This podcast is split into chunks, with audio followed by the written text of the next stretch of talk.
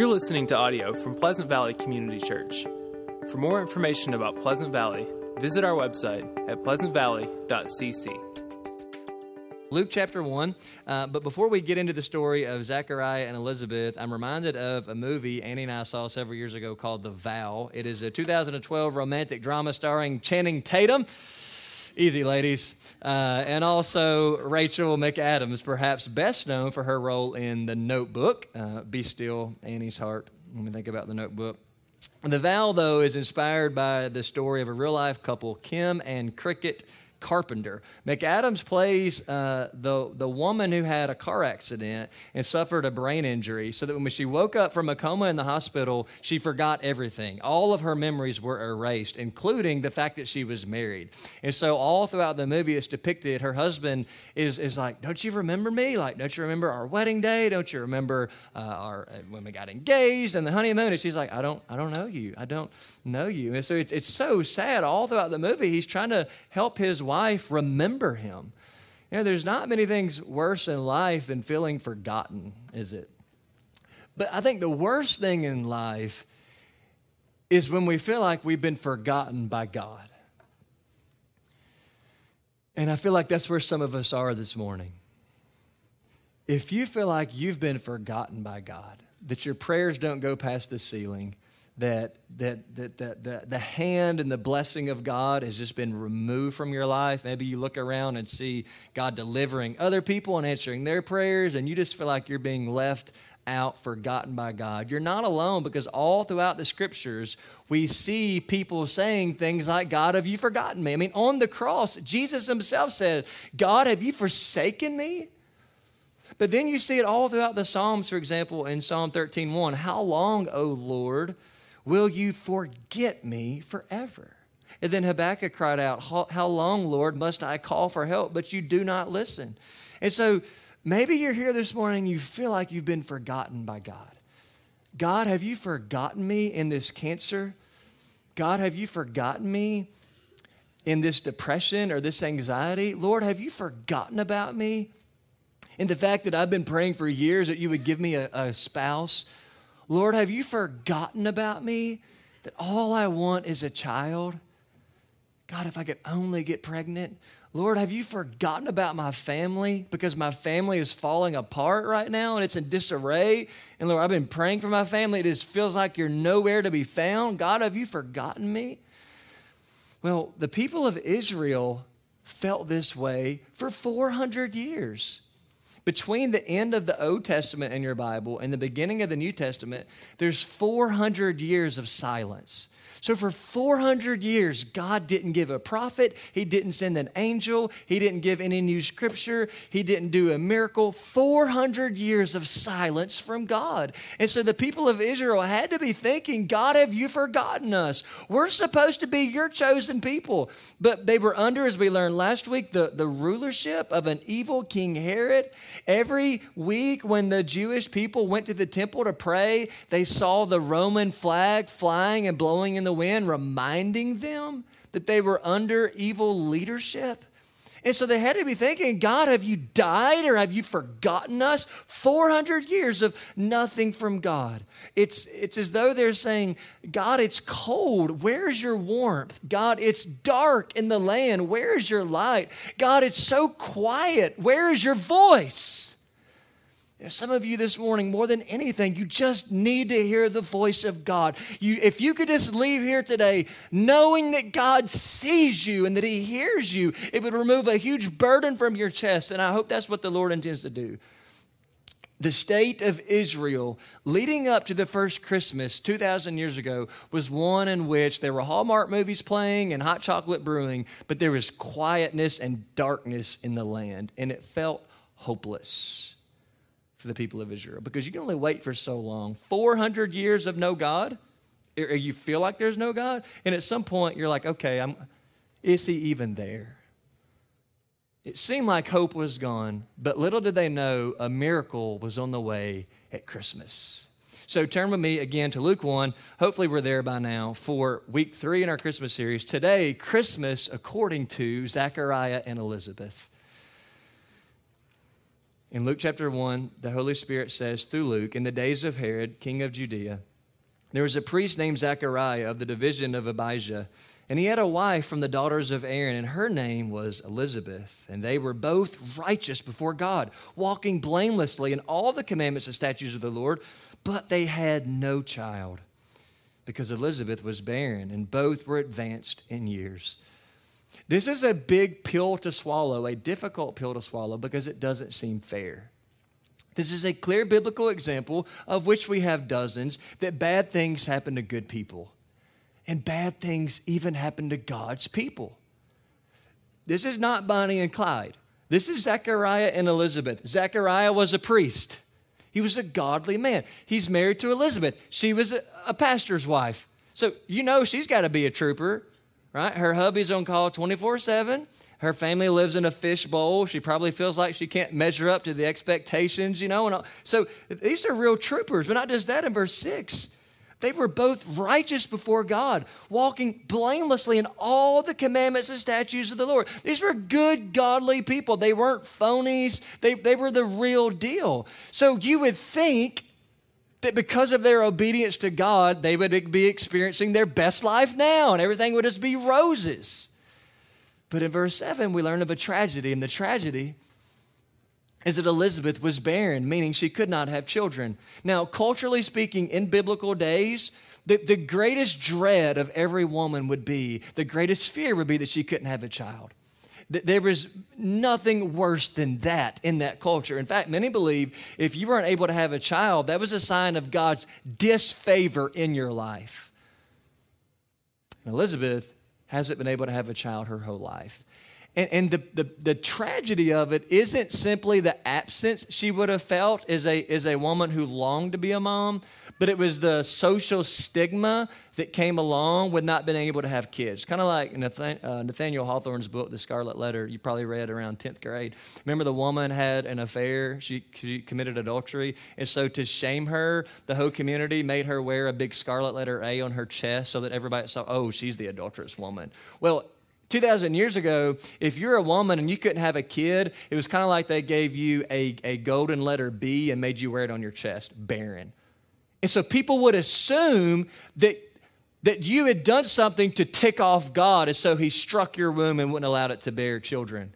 And so Elizabeth would have, in all likelihood, been in the marketplace at Walmart buying her veggies for the day, and people, oh, there's Elizabeth, the one that can't have kids. I wonder what she did to tick off God. She probably slept around her husband. He's probably that's the, the kind of social stigma that anyone would have lived with. And we learn in verse 7 that Zechariah and Elizabeth were older. They were advanced in years. Scholars estimate they were at least in their 60s, potentially in their 70s or 80s. And we see in verse 13, they had been praying the same prayer for years, not for a few weeks or months or even a few years, but for decades. They had been praying that God would give them a child. Oh God, would you just let us have a child? But all they got on the other end of the line was silence godly, righteous, faithful people, God did not say yes to their humble prayers for a child.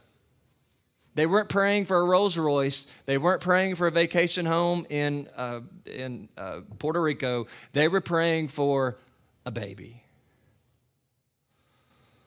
It seemed like all hope was gone, but a miracle was coming.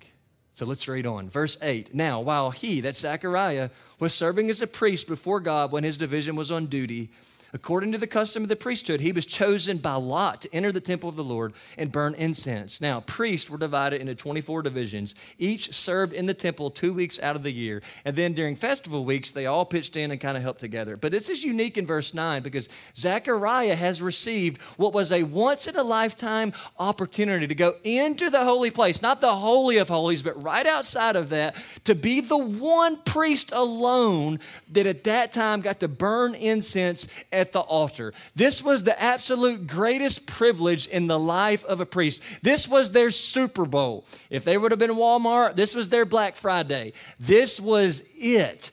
And today we see that Zechariah was chosen to go in by the casting of a lot. Which is an interesting detail. Verse 9 says that he, he, he got to go in because they cast lots. And it's kind of like whoever it landed on got to go in. So it seems kind of like luck of the draw, right? Oh, well, today's my lucky day. But, but that's not the case. The Bible teaches us in Proverbs 16 that the lot is cast into the lap, but its every decision is from the Lord meaning God is even sovereign over the falling of the lots. The bird that falls from the sky, the hairs, even the little details in life. God is sovereign over this. So God sovereignly orchestrates and chooses Zechariah he hadn't chose him for 40 days to be able to go in. This is the Super Bowl for Zechariah. This is the day he gets to go in because God has something very special for him leading up to the first Christmas. This is part of God's grand design. Verse 10 The whole multitude of the people were praying outside at the hour of it. So Zechariah goes inside alone, there on the outside praying. Verse 11, and there appeared to Zechariah an angel of the Lord standing on the right side of the altar of incense. And Zechariah was troubled when he saw the angel, and fear fell upon him. But the angel said to Zechariah, Don't be afraid, Zechariah, for your prayer has been heard and your wife Elizabeth will bear you a son, and you shall call his name John, and you will have joy and gladness, and many will rejoice at John's birth. For John the Baptist will be great before the Lord, and he must not drink wine or strong drink, and he will be filled with the Holy Spirit, even from his mother's womb. And John the Baptist will turn many of the children to Israel, to the Lord their God, and he will go before him in the spirit and power of Elijah. This, by the way, is the fulfillment of prophecy prophecy from Malachi chapter 4 to turn the hearts of the fathers to the children and the disobedient to the wisdom of the just to make ready for the Lord a people prepared. Now, put yourself in Zechariah's shoes. You and your wife are infertile and have been for decades. You are older. There's no way, humanly speaking, you're going to get pregnant. It doesn't work biologically, it doesn't work physiologically. There's a lot of reasons why it would be an absolute miracle for them to get pregnant. But Pleasant Valley Community Church, we know God always has been and always will be a miracle working God. He was then, He is now. There is a man sitting in this room right now who is told by doctors he would not be alive this Christmas. And he is here by the grace of God. Verse 18 And Zechariah said to the angel, How shall I know this? For I am an old man, and my wife is advanced in years. And the angel answered him, I am Gabriel. I stand in the presence of God. Now we know why the lot fell on Zechariah that day, so that it would take Zechariah being up in the temple in the presence of God with an angel for him to believe his wife was going to get pregnant. That's what it would take.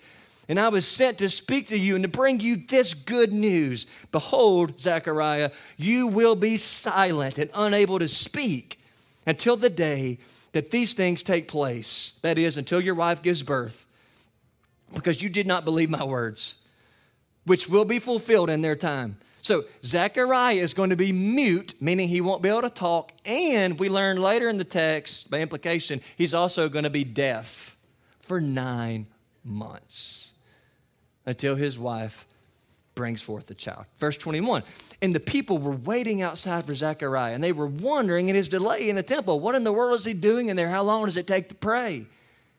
And when he came out, he was unable to speak to them. And then they realized that he had seen a vision in the temple and he kept making signs, doing sign language to them and remained mute. But when his time of service was ended, he went to his house. And after these days, his wife Elizabeth conceived. Keep in mind, she's at least in her 60s and she conceives. And then for five months, she kept herself hidden, saying, Thus the Lord has done for me in the days when he looked on me to take away my reproach among people. Elizabeth finds out she's pregnant. Can you imagine how she felt when she looked at that little pregnancy test? Because I'm sure they had, you know, Walgreens 2,000 years ago. And Can you imagine how she felt? So she is so overwhelmed by a baby in her womb. She retreats for five months, locks herself up somewhere for five months, and all she does is worship the Lord. Can, uh, can, you just imagine the scene, the joy of an older woman now seeing the faithfulness of God come to fruition in her life? It's, I can see her, she's singing to the Lord. All the while, she's making that first little baby blanket. All the while, while she's probably texting Zechariah to go to the Sonic to get her some chocolate covered uh, cheese sticks because he's got the, the, the, cravings and all that because she's pregnant. And then she's, uh, you know, she's, she's painting the baby's uh, room blue. But I, I think that most of all, you know what Elizabeth is doing? She is praising the Lord for a mute husband. I mean, could you imagine? Is there any greater gift in the world than a husband that can't talk? She won every, and I heard a, few too many amens on that. She won every single argument with her husband for nine months. Poor guy didn't have a chance couldn't even speak. What a blessing it was for her life. So, in, in verse 57 through 66, Elizabeth has the baby. They name him John. Then down in verse 66, we see that all the people watching this know this is a special baby because normally people her age don't have babies. They know God is revisiting the scene here. And then down in verse 67 through 69, Zechariah the Lord opens up his mouth. He's able to speak for the first time in nine months. Imagine if you couldn't talk for nine months, all that you would have to say. Oh, he's got something to say. And in verse 67 and following, Zechariah prophesies, filled with the Holy Spirit, and tells everybody the significance of the baby in his wife's belly that's now been born. This is no ordinary baby. Look at what he says that this baby has come to pave the way for Jesus. And his father Zechariah was filled with the Holy Spirit, prophesied, saying, Blessed be the Lord God of Israel, for he has visited and redeemed his people. Who's going to be the Redeemer? Jesus is. He has raised up a horn of salvation for us in the house of his servant David, as he spoke by the mouth of his holy prophets from of old. So, who's going to be the horn of salvation that comes from the line of David in the household of David, prophesied all throughout the Old Testament in places like 2 Samuel chapter 6? That's Jesus, verse 71, that we should be saved from our enemies and from the hand of all who hate us, to show the mercy promised to our fathers and to remember his holy covenant the oath that he swore to our father Abraham to grant us that we, being delivered from the hand of our enemies, might serve God without fear, in holiness and righteousness before him all of our days. And you, child, so it's as, it's as though uh, Zechariah is looking at the little baby boy and he's speaking to him, You, child, you will be called prophet of the Most High. For you, John the Baptist, you will go before the Lord. And we learn later that is the Lord Jesus. You, baby, you will will go before the Lord Jesus to prepare Jesus' ways, to give knowledge of salvation to Jesus' people in the forgiveness of their sins. How is that going to happen? The little baby Jesus will grow up and die on a cross for the sins of his people because of the tender mercy of our God, whereby the sunrise shall visit us from on high to give light to those who sit in darkness and in the shadow of death. Who is the light of the world? Jesus tells us. Jesus is the light of the world, to guide our feet into the way of peace. Who is the Prince of Peace? Jesus is. So Zechariah is able to talk for the first time in nine months, walks out, holds up the little baby, and says, Israel, we've been sitting in darkness for 400 years. But God has spoken today. God has given us the prophet prophesied back in Malachi hundreds of years ago. This is my son, John the Baptist. He is the last prophet to come before Jesus Christ. When John the Baptist came, that meant Jesus was right behind him. And just a few months later, and a few verses later, we find out Mary is pregnant with Jesus. Now, Zechariah and Elizabeth aren't just giving birth to any little baby boy. They're giving birth to the one who prepared the way for the Lord Jesus himself, which helps us make sense of verse 13. If you go back to verse 13, an angel said to Zechariah, Don't be afraid, Zechariah, for your prayer has been heard. Well, what prayer was answered specifically? It wasn't simply the prayer to have a child, though that was part of it. God heard that prayer. But God heard the prayers of the people of Israel for hundreds of years that God would send the Messiah. God heard their prayers. Christ was on the way, Jesus was coming. So, this is Christmas according to Zechariah and Elizabeth. And so, if we're here today and we're feeling kind of hopeless, if you're feeling kind of like Zechariah and Elizabeth, that maybe God hasn't been hearing your prayers, or if you feel like you've been forgotten by the Lord, or if you feel like your faith is really weak, or if you're just spiritually exhausted, where, feeling like you haven't felt or experienced the presence of God in a while, then Zechariah and Elizabeth have been in your shoes. And so I think they would say three things to you this holiday season if you're feeling a little hopeless. And here's the first thing I think they would say from experience they would say, Don't stop praying. Don't stop praying. Remember, Zechariah and Elizabeth, they did not pray for a child for a few weeks, get frustrated, and quit trying. They didn't pray for a child for six months, give up, and throw in the towel. They didn't pray for a child for 10 years. They didn't pray for a child for 20 years or 30. They prayed for a child for decades, at least 40, 50, maybe 60 years before God answered their prayers. And then in verse 13, finally, the angel says, Don't be afraid, Zechariah, for your prayer has been heard. Pleasant Valley, don't stop praying. Look at the testimony of Zechariah and Elizabeth and keep praying, keep persevering. Sometimes God seems to be quiet, but that doesn't mean that He's not listening. Just because God is quiet doesn't mean He's not listening. So, when we pray, it's not just asking God for stuff prayer is worship. When you realize that, it'll, it'll change our prayer life. Now, here, here's why I say prayer is worship. Go back to verse 10. This is the Old Testament understanding of prayer that paves the way for our understanding of it today. Because when the whole multitude of the people in verse 10 were praying outside at the hour of incense. So one gets to go in and offer up the incense but the others are outside praying symbolically, sending up their own incense.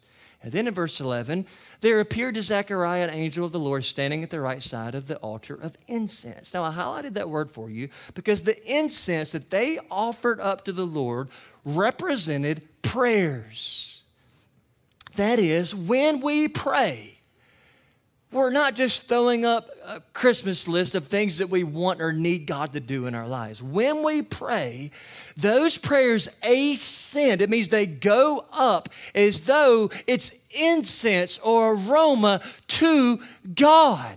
God hears prayers and God answers prayers because prayer is worship, which means God always answers prayers because God always wants to be worshiped. I want to say that again. God always answers prayers. Now let's talk about what that does and doesn't mean. God always answers prayers. He either says yes, no, or later, but He always answers. Now, we definitely don't like number two, do we? Nobody likes being told no. I hate being told no.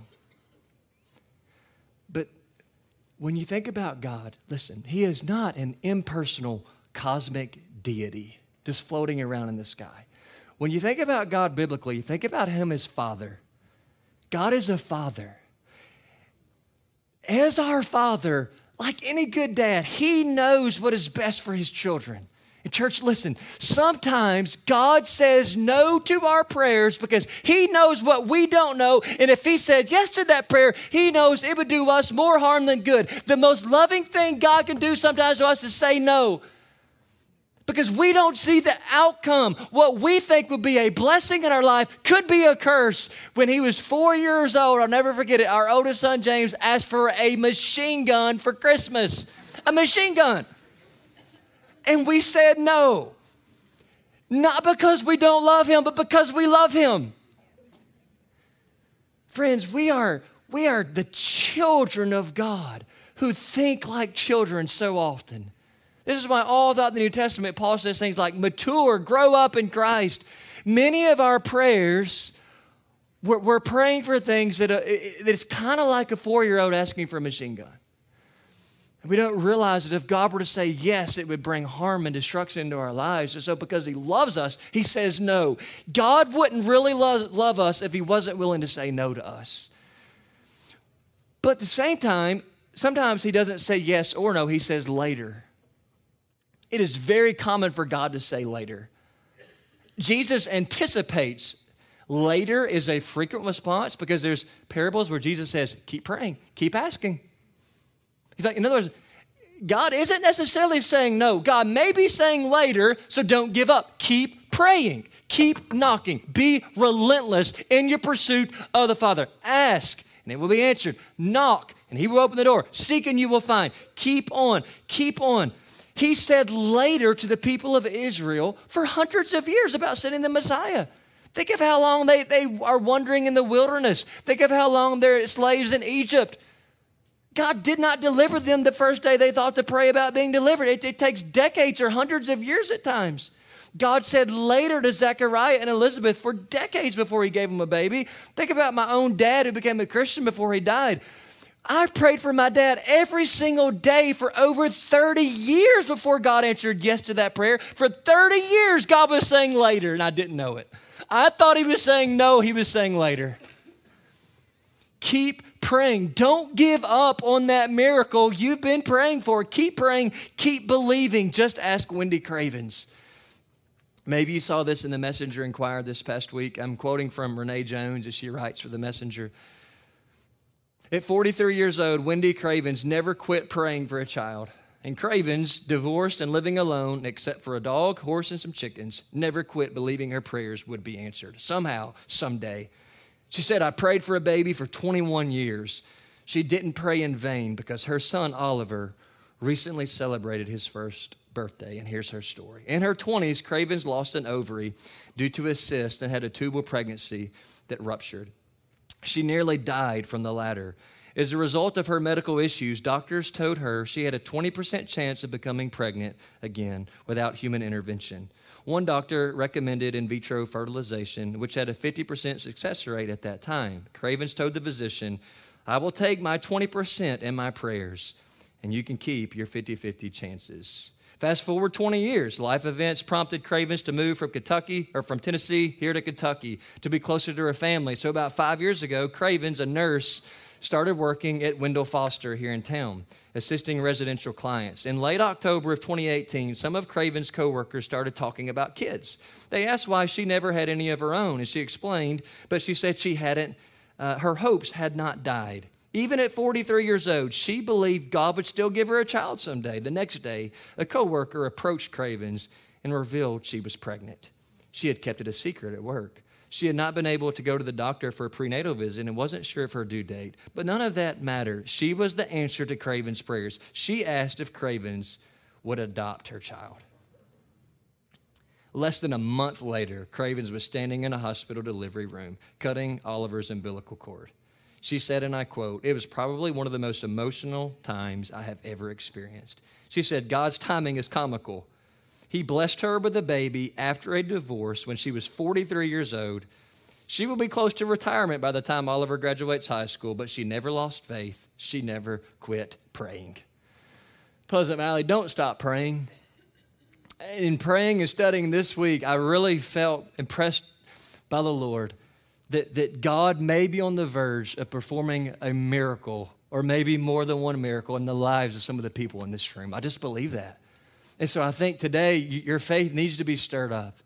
I can't promise anybody that a miracle is going to happen in your life this week, but all I'm saying is God is a God who works miracles, and He's never stopped being that God.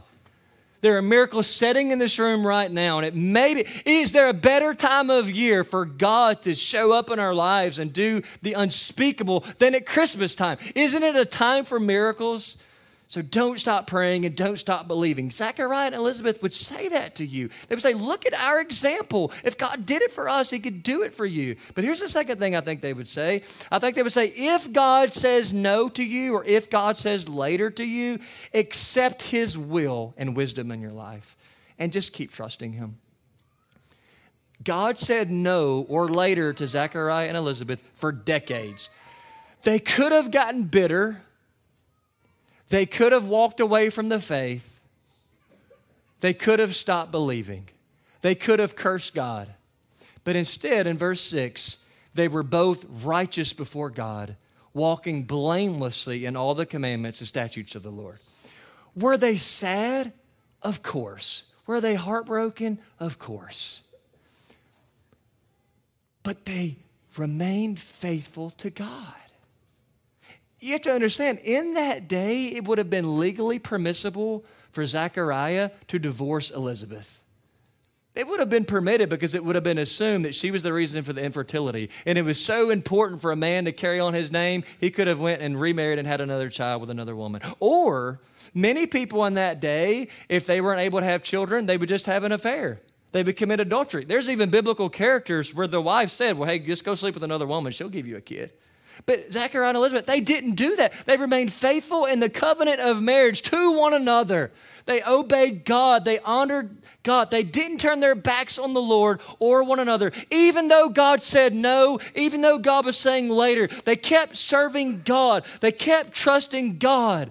So maybe we're here this morning and we felt like we've been kind of dealt unkind providence, that life is hard right now. It doesn't seem fair. It feels like maybe God has left us, maybe God's forgotten us. But Zechariah and Elizabeth, if they were here, they would say, No, look, God hasn't forgotten you. Don't stop trusting Him. He is faithful. He delivered us, He can deliver you. Just give Him time. He may be saying later, if not in this life, certainly in the life to come. God always shows up one time. But in conclusion, and thirdly, Zechariah and Elizabeth would say to us, God has not forgotten you. I really think that they would say to some of us in this room, and maybe you know who you are by this time, that the devil is manipulating and deceiving you into making you believe God has forgotten about you. And that is a lie straight from hell. The Word of God would say, He has not forgotten about you. He appeared to be silent 400 years, the people of Israel. And this is really cool. The first person God spoke to after 400 years of silence was Zechariah. Do you know what Zechariah's name means? The Lord has remembered. God performs a miracle and lets an old woman have a baby. And the husband, the father, is the guy whose name means the Lord has remembered. When, when they came out holding that little baby that was going to pave the way for Jesus, Zechariah was saying to the people, and God was saying to the people, Israel, I know I've been quiet, but I never forgot about you. I've been here all along. I heard every prayer. I didn't say yes, but I heard every prayer. I didn't wipe away all those tears, but I saw every tear. And as the psalmist says, God has got a big mason jar in heaven filled with tears that He stores up that His people cry. He may be quiet, but He's not sleeping. He sees you and He knows He's not forgotten you. I really think that somebody in this room just needs to hear a simple word from God today. If you forget everything else I've said, this is for some of you what you're supposed to hear, and it is this God just wants you to know that He remembers you. He remembers you. He remembers you. He's not forgotten you. Just because He's silent doesn't mean that He's sleeping, but His timing is good, His timing is right. It's always because he's a father who also is all knowing, who can see every scenario and every obstacle, and he sees the things six months from now that we don't see. If God said yes to your prayer today, it would be a train wreck. Maybe.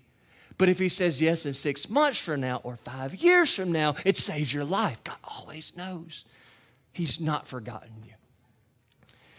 For some reason, it's a day that I, have I've never been able to forget. And it wasn't a particularly traumatic day in my life, it's just forever been edged in my memory. And maybe it's so I can share it with you. It's, it's, it's frankly uneventful. But here's what happened. I was in first grade, and uh, Kathy Eagleson was my elementary school teacher at Trigg County Elementary School. And you got to understand, small town, small school, one stoplight, all the schools were on the same piece of property. You know what I'm saying? Like Trigg County Elementary, Trigg County Middle, Trigg County High, all together. Same gym, same cafeteria, same everything. So when I didn't ride the bus, which I typically didn't, um, I would either go across the street to my dad's office because he worked in the Board of Education, or sometimes my mom would come pick me up. So I'm in first grade. So I'm what, six, seven years old, something like that. And we would wait out in the front hallway by the principal's office and the administrative offices for our parents to come pick us up. So I remember I got there my little LL Bean backpack that my mom bought me, and I'm sitting there on the floor waiting with all the other kids for, for mom pickup time. And so several minutes begin to pass, and I noticed all the other kids begin to uh, be picked up by their mom, but I was still there. And then time passed, and eventually I looked up, and I was the only kid remaining. And so, as a first grader, you're, you're a little insecure at that point. You know, it's kind of, you feel kind of alone. I'll never forget our principal. She was a godly woman. Her name was Dr. Davis. And she walked out, and she knew our family. And, and Dr. Davis saw me there all by myself. She probably saw maybe I looked a little afraid. I don't know. And she said, James, she said, Did Miss Martha forget you? And I'll never forget what I said. I said, No, ma'am. I said, She didn't forget me. She's my mama. Mama didn't forget me. You know, sometimes we feel like God has forgotten us. And we feel like we're that little kid sitting in the hallway waiting on Him to come pick us up. And we look around and we see other people getting picked up and delivered by the Lord. We see other people getting healed. Or we see other people you know, get, having a child. Or we see other people get that, that perfect spouse. Or we see other people get their dream job. And we kind of just look around and say, man, God, I, I guess you've forgotten me. But He is our Father. And a good daddy never forgets his kids. And he is a faithful father who always remember his kids. You just got to keep trusting him. He is on the way. For some of us this morning, he's saying, a little later, but I'm coming. I'm coming. I'm on my way. Let's bow our heads. If you're here and you feel like maybe today God uh, was speaking to you, maybe you're here and it's like, man, James, if I'm honest, I kind of feel a little forgotten by God. I, James, I see God blessing other people around me, but I wonder if He's forgotten about me. James, my hope is weak, my faith is weak. It's hard for me even to hear this message if you're here and you would be so vulnerable, and if you feel maybe a little forgotten by God, would you just raise your hand up so we could pray for you? Okay? See your hands. Now, would you just, I want to ask you to be courageous and just keep your hand up. I'm not asking you to stand or anything, just keep your hand up. And others, I just want everybody else just to open up their eyes and look, look around you. These people have shown great courage. I want two or three people to gather around every person with their hand raised. Just lay your hand on their shoulder and pray for them. Would you do that now? Let's, as the body of Christ, minister to one another. Look in front of you, look behind you. If someone is raising their hand, I want you to gather around, even if you don't know them, and lay a hand on them and pray for them. If they want to take a moment to share with you what to pray, but they don't have to. Just, just pray for them. Pray that God will reveal himself to them, that God will show them he's not forgotten about them. Pray that as you touch their shoulder, it's as though they would feel the hand of God's presence. Just pray for one another. Maybe there's someone here and they didn't raise their hand, but the Spirit of God is just leading you to go pray for them. You have that freedom to go over to them now and pray for them. Maybe there's just someone here and you know they're struggling. You know they've had a terrible week at work. You know they're having surgery this week. You know their, their daughter's not coming home for Christmas and it's ripping their heart out. You know their husband is drinking again. You know they're depressed. And you just feel like God is whispering to you, go pray for them. Don't create a scene, don't give a speech, just go place your hand on their shoulder and pray for them.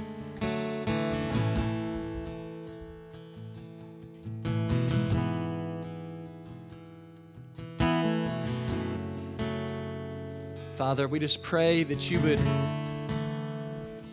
manifest your presence among us now. Lord, we don't say this in anger. God, we don't say this without faith, but Lord, some some of us in this room just feel forgotten.